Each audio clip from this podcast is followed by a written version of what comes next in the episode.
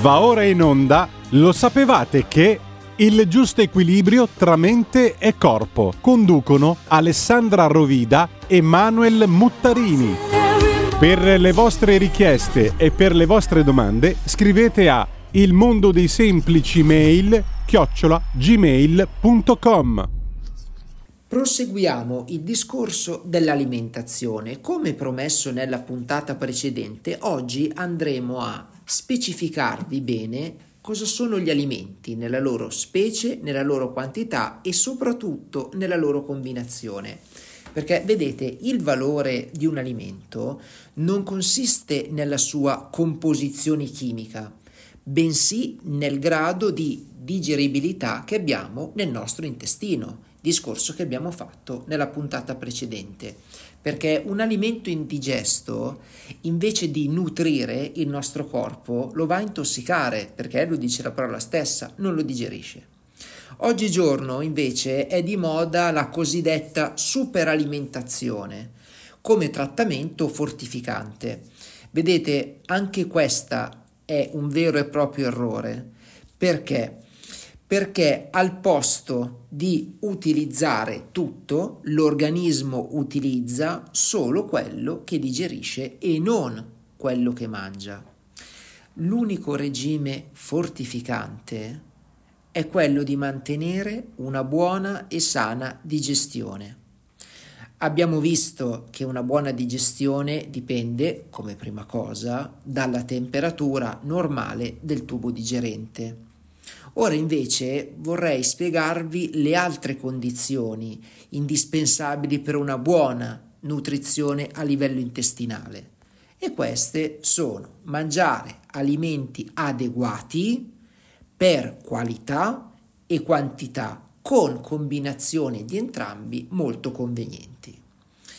Si dice alimento adeguato quello che conviene alla nostra struttura organica e soprattutto alle nostre necessità fisiologiche, ovvero bisogna mangiare quello che va bene per il nostro corpo, ma anche per quello che serve per far funzionare bene i nostri organi.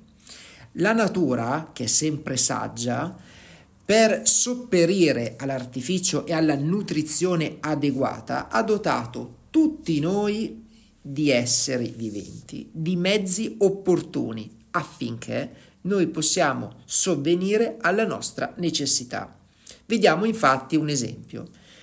L'animale carnivoro è dotato di denti, è dotato anche di artigli ed è dotato di un istinto, se vogliamo, sanguinario e con le sue tecniche di agguato riesce a cacciare le proprie vittime. Se noi vediamo ad esempio un altro animale che può essere la giraffa, essa è dotata di un lungo collo perché? Perché il suo alimento è costituito dalle foglie degli alberi e le foglie naturalmente sono in alto. L'uomo invece, come la scimmia, è dotato di mani con dita lunghe che gli permettono di cogliere la frutta degli alberi e portarla alla bocca.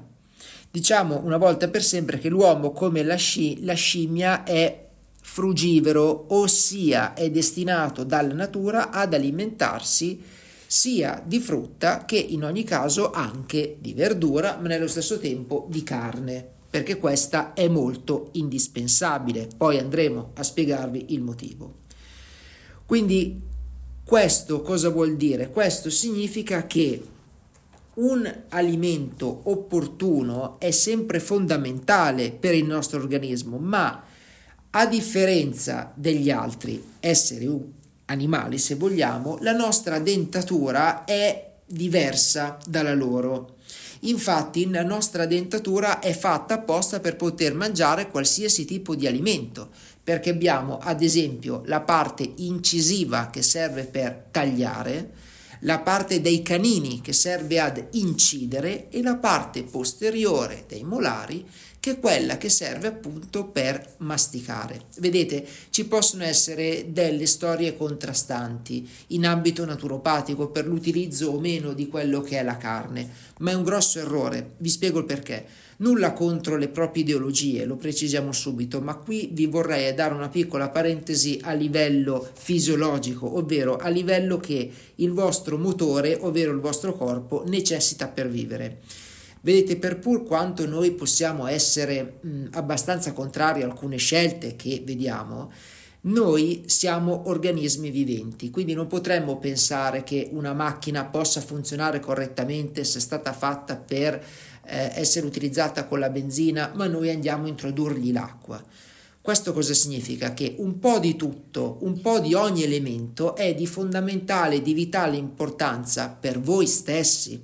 Vi posso assicurare che abbiamo fatto alcune ricerche e ripeto, senza andare nulla contro le ideologie di vegetariani e di vegani, ma sappiate che l'assenza di carne ci sono dati su dati che vi può provocare molti deficit a livello sia neurale, quindi a livello del cervello, ma anche fisiologico e strutturale del vostro organismo. Quindi senza addentrarvi, sappiate sempre che carne sana, non carne da allevamenti intensivi chiaramente, ma la carne è sempre stata fonte di molte proteine e soprattutto vitamine. Quindi, oltre ad arrivare poi al discorso della carne, come vi avevo appena detto pochi secondi fa, ricordatevi sempre che una sana alimentazione si basa sul latte, ma sul latte vero, quindi si intende latte normale come latte di capra, non latte di soia, perché qua potremmo aprire un discorso perché sono altri discorsi.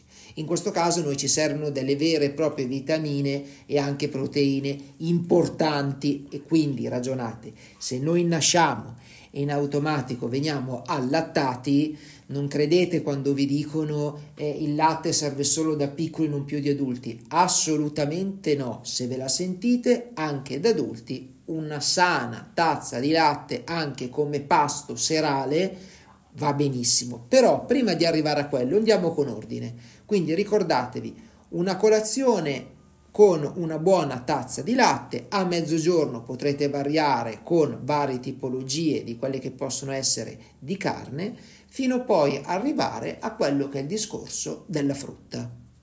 Ed ora guardiamo gli alimenti che rinfrescano e quelli invece che riscaldano.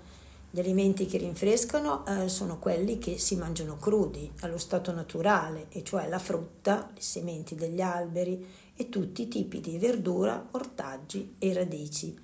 Gli alimenti cotti invece sono quelli che riscaldano, in quanto richiedono un prolungato sforzo digestivo che congestiona le mucose dello stomaco, elevando la temperatura interna, ma sempre se ne facciamo un uso eccessivo. Adesso però vorrei un attimo darvi un, um, una, una valutazione di quello che potrebbero essere appunto eh, le verdure, i vegetali, la frutta, perché come nel regno animale l'uomo è la creatura più perfetta, così nel regno vegetale la frutta e le sementi sono i prodotti più nobili e perfetti.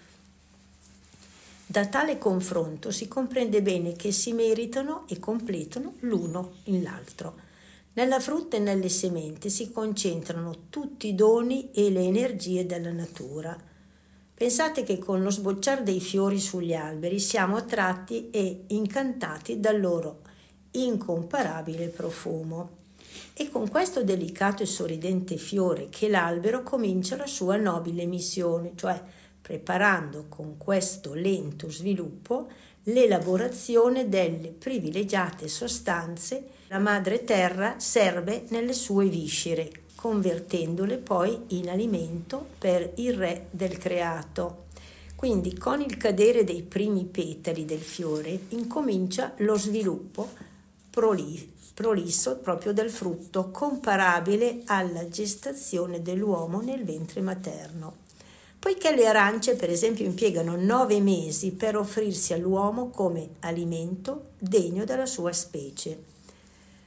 Per lunghi mesi la frutta riceve ed accumula il succo dell'albero, quindi è proprio l'albero che nutre tutti questi frutti, composti di sostanze estratte dai materiali più scelti della terra, in modo analogo durante la maggior parte dell'anno accumula tutte le energie dell'atmosfera, specialmente sotto forma di forza elettrica e magnetica, ed infine con l'azione dei raggi solari che l'accarezzano, riceve quelle energie che sono fonte di vita, poiché oltre all'appetitoso profumo, il delizioso cibo contiene nella sua polpa tutti gli zuccheri fortificanti e aiutano i muscoli e i nervi dell'uomo.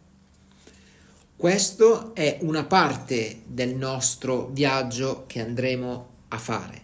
L'appuntamento è per la settimana prossima dove andremo ad andare ancora in più in profondità nella spiegazione degli alimenti e della loro funzione. Grazie per essere stati con noi. Per le vostre richieste e per le vostre domande scrivete a il mondo dei semplici mail chiocciola gmail.com